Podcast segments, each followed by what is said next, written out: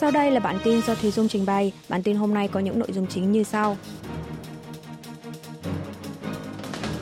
Thị trường Seoul để ngỏ khả năng điều chỉnh độ tuổi miễn phí vé tàu điện ngầm. Tổ chức Môi trường Hàn Quốc đề nghị thành phố Seoul áp dụng thẻ giao thông 8 đô la Mỹ. Bộ Hành chính đề nghị các địa phương dừng gửi tin nhắn về số ca mắc mới COVID-19 cho người dân.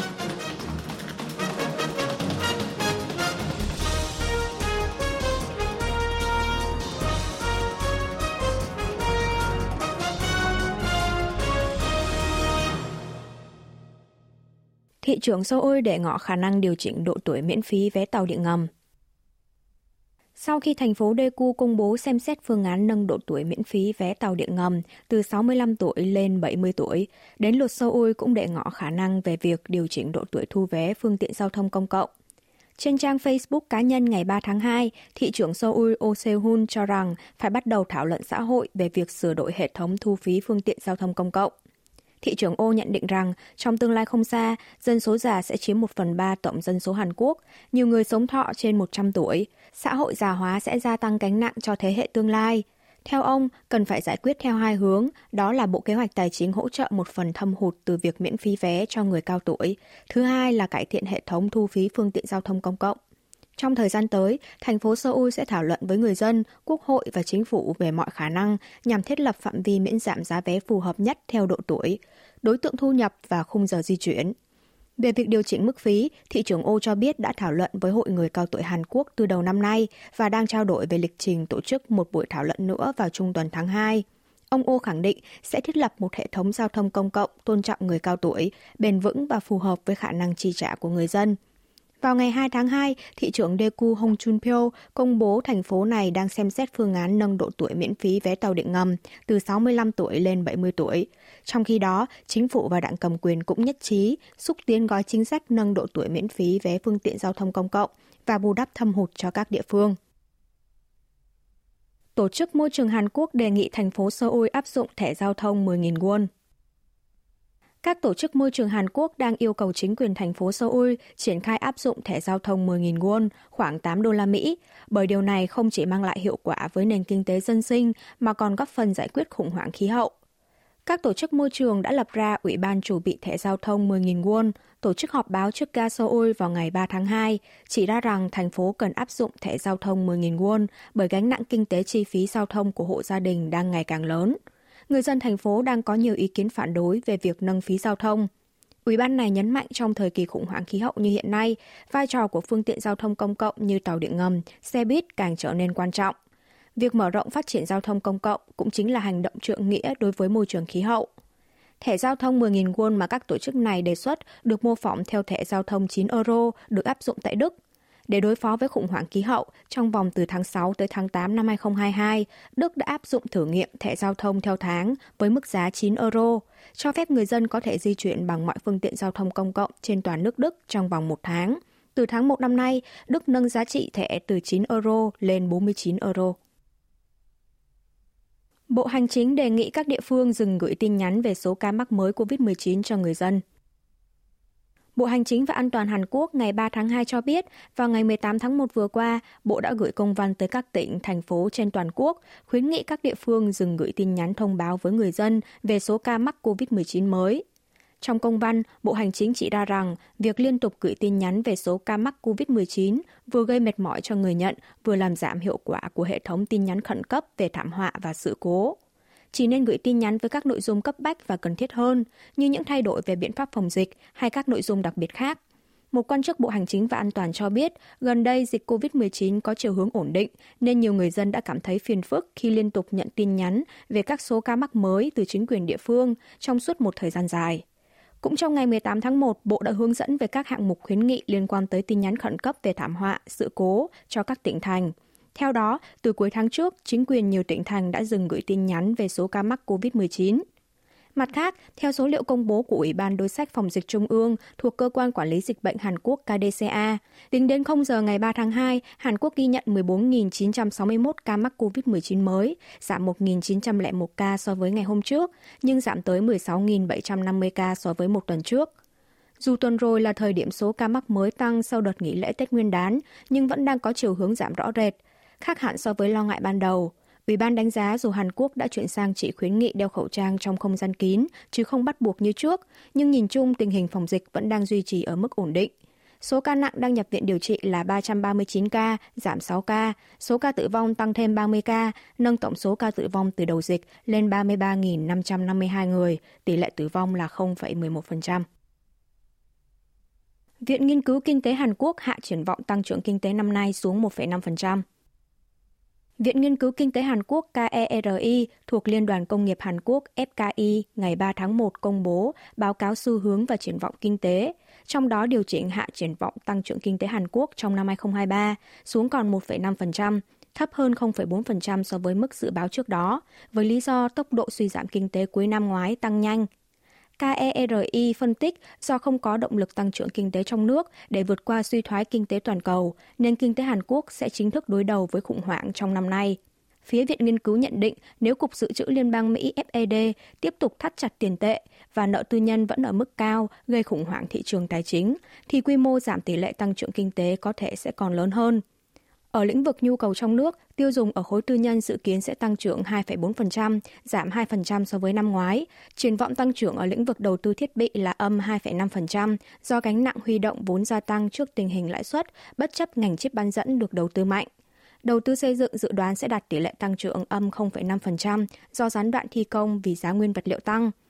tỷ lệ tăng giá tiêu dùng được dự đoán sẽ đạt 3,4%, thấp hơn 1,7% so với năm ngoái, trong bối cảnh giá nguyên vật liệu quốc tế sẽ dần ổn định sau nửa đầu năm 2023. Sức mạnh đồng đô la Mỹ giảm, xuất khẩu dự đoán sẽ tăng trưởng 1,2%, thấp hơn 1,9% so với năm ngoái do xuất khẩu chip bán dẫn chững lại.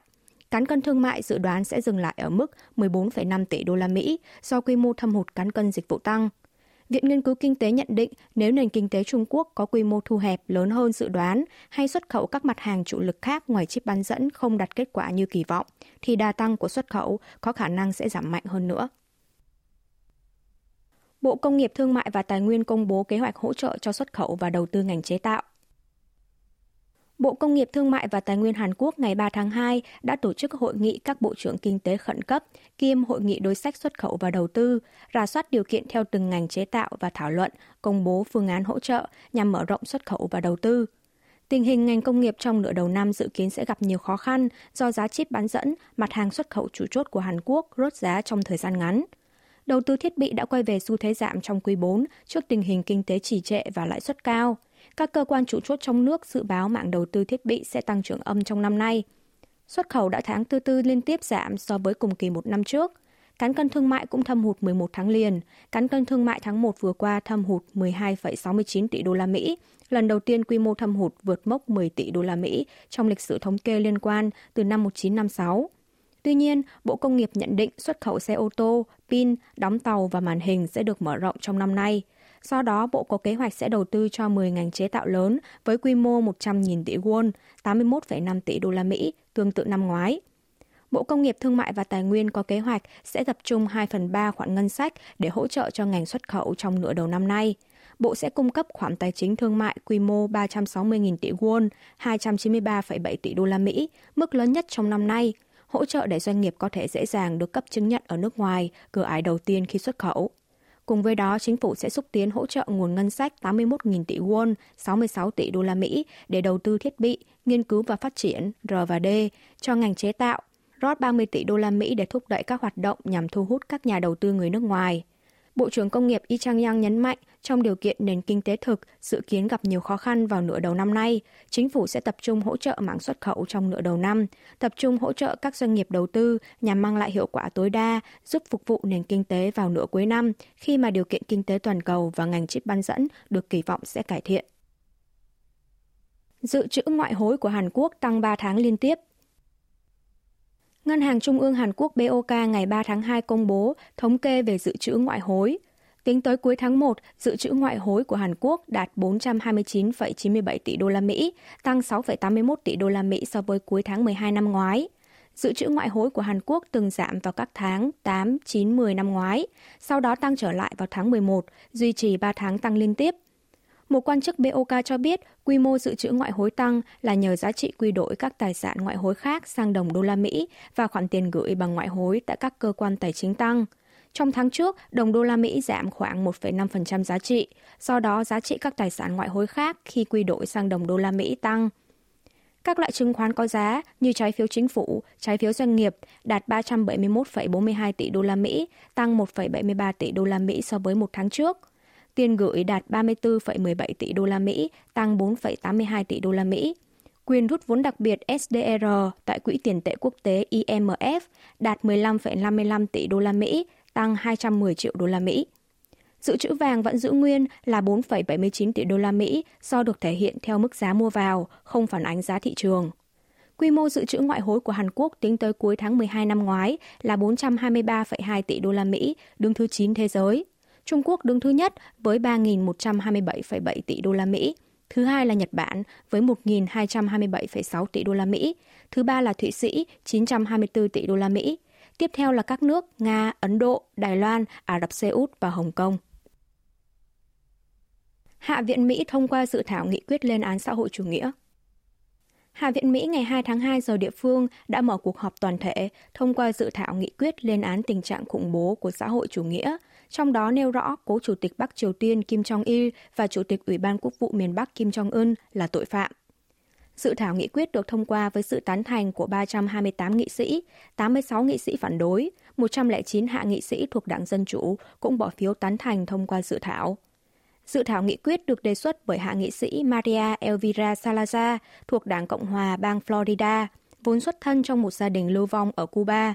Dự thảo có nội dung là lên án chế độ xã hội chủ nghĩa, đề cập đến các vụ gây thương vong về người quy mô lớn hay nạn đói xảy ra dưới thể chế xã hội chủ nghĩa trong quá khứ.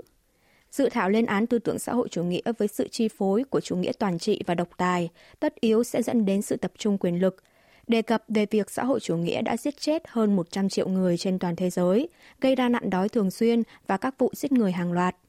Nghị quyết ghi rõ các nhà tư tưởng xã hội chủ nghĩa gồm nhà cách mạng người Nga Vladimir Lenin, lãnh đạo tối cao của Liên bang Xô Viết Iosif Stalin, nhà cách mạng Trung Quốc Mao Trạch Đông, nhà cách mạng Cuba Fidel Castro, Chủ tịch Bắc Triều Tiên Kim Jong-il và Kim Jong-un là những tội phạm lớn nhất trong lịch sử.